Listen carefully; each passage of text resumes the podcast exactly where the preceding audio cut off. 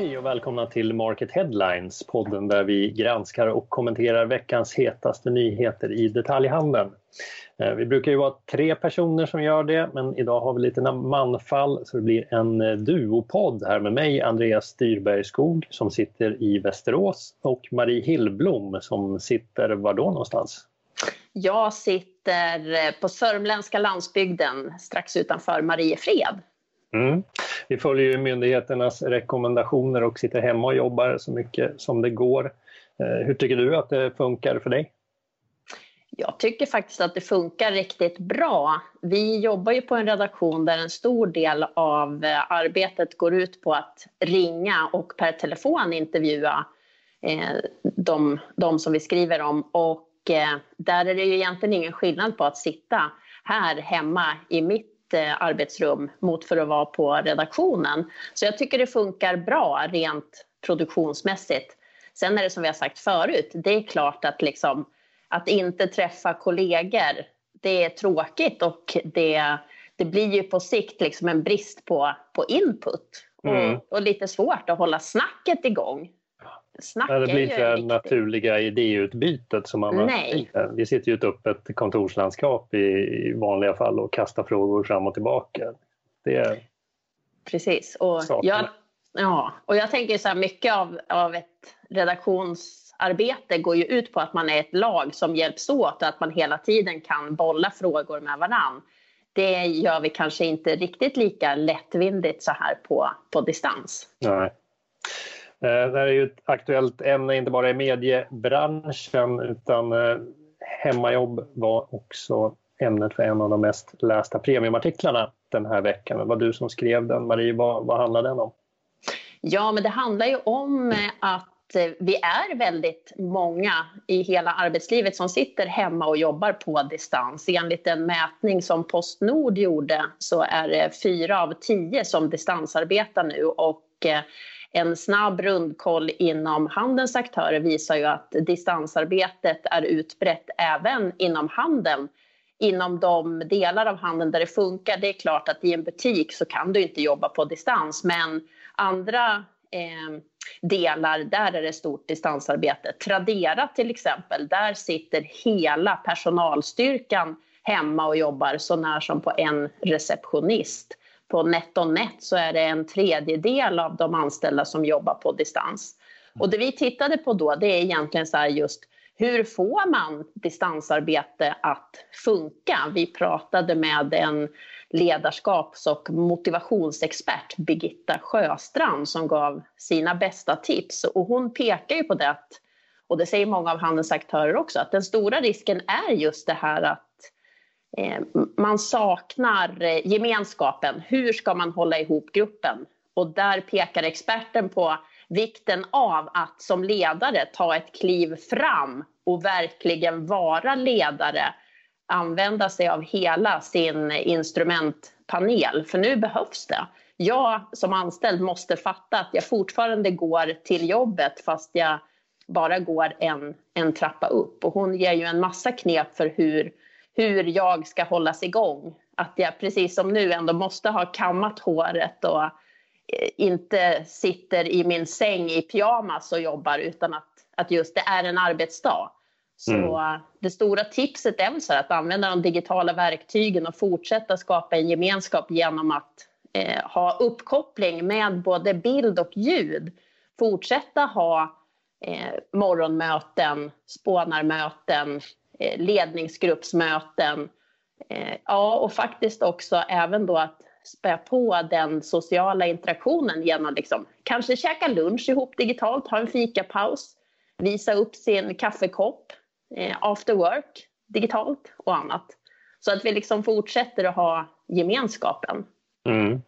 Och det är en sak för, för oss eh, som vanliga anställda så att säga, men det måste vara, ställa extra stora krav på eh, ledarna, chefer med personalansvar. Liksom hur, hur ser man om någon mår dåligt, om någon är undersysselsatt eller jobbar för mycket och hur skapar man liksom lagkänsla på distans?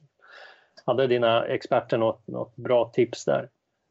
Eh, där handlar det ju jättemycket om, säger experten, då, om att som ledare vara tillgänglig och att eh, greppa tag i varje anställd, att, att ha ett snack med, med alla anställda och bolla, eh, lyfta frågor och, och checka av. Hur mår du, Andreas? Har du koll på läget och sådär? Att inte... Mm.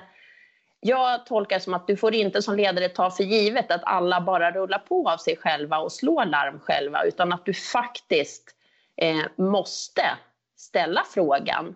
Eh, det är ju ändå en, en arbetsledare som har ansvar för arbetsmiljön, både den psykosociala och den fysiska. Och det är väl det som måste ske på ett annat sätt nu när vi inte träffas fysiskt. Och vi, vi ser inte om du går med tung rygg när du kommer till arbetsplatsen på morgonen. Det behöver du checka av digitalt nu och att faktiskt göra det. Att våga vara en ledare är väl hennes liksom hela eh, budskap. Mm. Du, vi har en eh, vecka bakom oss med flera stora nyhetshändelser som vanligt och eh, som vanligt så är de kopplade till corona, de allra flesta. Eh, vi ska ta upp två här och vi börjar med eh, H&M. Man eh, har tappat 57 procent av försäljningen sedan 1 mars och vidtar nu citat snabba och kraftfulla åtgärder. Eh, vi vet att det pågår en större omorganisation, att många kommer förlora jobben. Eh, kan man ju snacka om tuff start för Helena Helmersson som ny VD för H&M. Hon har ju dock i alla fall lång bakgrund inom bolaget och kan den här koncernen utan och innan. Men hon är ju inte den enda som har kommit in som ny VD nu mitt i den här krisen och alla kanske inte är lika förberedda. Eh, vi har ju till exempel Anders Lindblom, ny Sverigechef på XXL, bolag och bransch med krisstämpel kommer från succékedjan Elgiganten i hemelektronikhandeln som hittills har klarat sig betydligt bättre under coronakrisen. Eh, vi har Ted Boman, ny VD på Gina Tricot. Vi har eh, Nelly, Ad Nature, Bagaren och Kocken. Alla har fått ny VD under den här perioden. Jag menar, du måste ju ställa oerhörda krav att som ny VD gå in. Är det tufft nog att gå in i ett nytt uppdrag, i ett nytt företag och en ny bransch och dessutom göra det nu i den här tiden som väl är den mest utmanande tiden för detaljhandeln i modern tid måste ju vara extremt utmanande. Eh, funderar också hur styrelserna tänker nu, de som har anställt de här personerna. Eh, ofta säger man att man byter VD för att bolaget går in i en ny fas där det krävs, krävs ett nytt ledarskap. Eh, kanske är lite klyschor men eh, nu har ju spelplanen verkligen förändrats totalt sedan rekryteringen och det handlar om att ställa upp från kanske utveckling till krishantering. Eh, det blir, blir ju verkligen ett extremt test av ledarskapet. Vad tror du, Marie? Jag tror din analys är korrekt. Men sen så tänker jag också så här, det många pekar på att någonstans, det som händer under coronakrisen, även om det går så enormt mycket snabbare, det hade nog hänt ändå. Det är ju också vad många röster säger. Handelns mm. omställning hade redan börjat den pågår och den speedas upp. Så förhoppningsvis så har eh, de som har rekryterat de nya vdarna redan till viss del tagit med den omställning som är nödvändig och att det är personer som kan hantera den. Sen behöver de här personerna göra det mycket snabbare än vad det kanske var tänkt. Någonstans kanske man hade hoppats på att i sin plan göra de här förändringarna om fem år. Plötsligt så sker de bara efter några månader. Det är mm. klart att det är tufft, men jag, jag tror på att de har gjort goda rekryteringar och eh, förhoppningsvis får vi hoppas att de här vdarna faktiskt klarar den här utmaningen. Så. Ja. Kort också får vi avhandla det, det, allra hetaste ämnet på sajten eh, den här veckan. Det är efterspelet till MQs konkurs. Eh, du har ju följt det ärendet och i ett sånt här läge händer saker snabbt. Men eh, vad vet vi just nu? Ja, och just nu så vet vi ju egentligen inte mer än att konkursförvaltaren sa i början av veckan efter att MQs butiker snabbt slog igen förra lördagen att en, eh, det finns flera intressenter. En ny ägare förhoppningsvis ska kunna presenteras här eh, i slutet av denna vecka. Nu är det fredag. Vi har inte hört besked om en ny ägare än, men veckan är inte slut så det är superspännande. Mm. Vi fortsätter följa MQs öde. Där sätter vi punkt för Market Headlines. Vi är tillbaka nästa vecka igen som vanligt. Trevlig helg!